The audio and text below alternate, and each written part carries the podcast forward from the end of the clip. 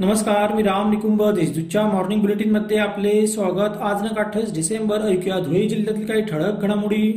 धुळे शहरात चोरट्यांची हिंमत चांगलीच वाढली आहे. चोरट्यांनी थेट न्यायाधीशांकडे घरफोडी करत पोलिसांना तपासाचे आव्हान दिले. न्यायाधीश एच ए एस मुल्ला हे कुटुंबियांसह बाहेर गावी गेलेले आहेत. त्यामुळे घरातून नेमके काय चोरीस गेले हे समजू शकलेले नाही. या प्रकरणी रात्री उशिरापर्यंत शहर पोलिसात गुन्हा दाखल झालेला नव्हता. दोंडाच्या शहरात भुयारी गटार योजनेचा प्रस्ताव राज्य सरकारने अडविला आहे.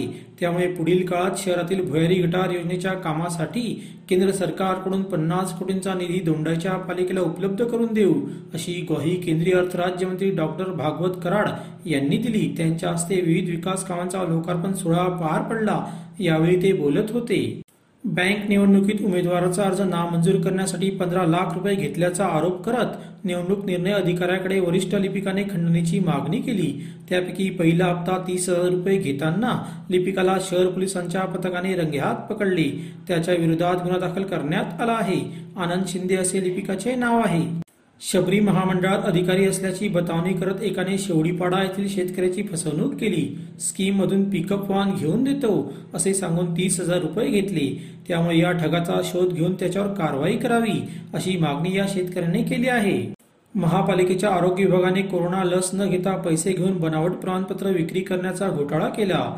या प्रकाराची चौकशी करून संबंधितांवर गुन्हे दाखल करावे अशी मागणी शिवसेनेने केली आहे. यासाठी सोमवारी मनपाच्या प्रवेशद्वारावर पदाधिकाऱ्यांनी नकली नोटांच्या माळा घालून ठिय्या आंदोलन केले. याबाबत निवेदन आयुक्तांना देण्यात आले.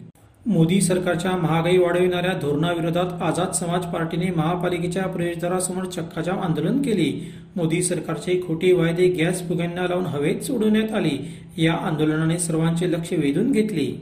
अशा त्याच्या ठळक घडामोडी. सविस्तर बातम्यांसाठी वाचत रहा दैनिक देशदूत व ताज्या बातम्यांसाठी भेट that W W W dot Deshdoot dot संकेतस्थळाला. धन्यवाद.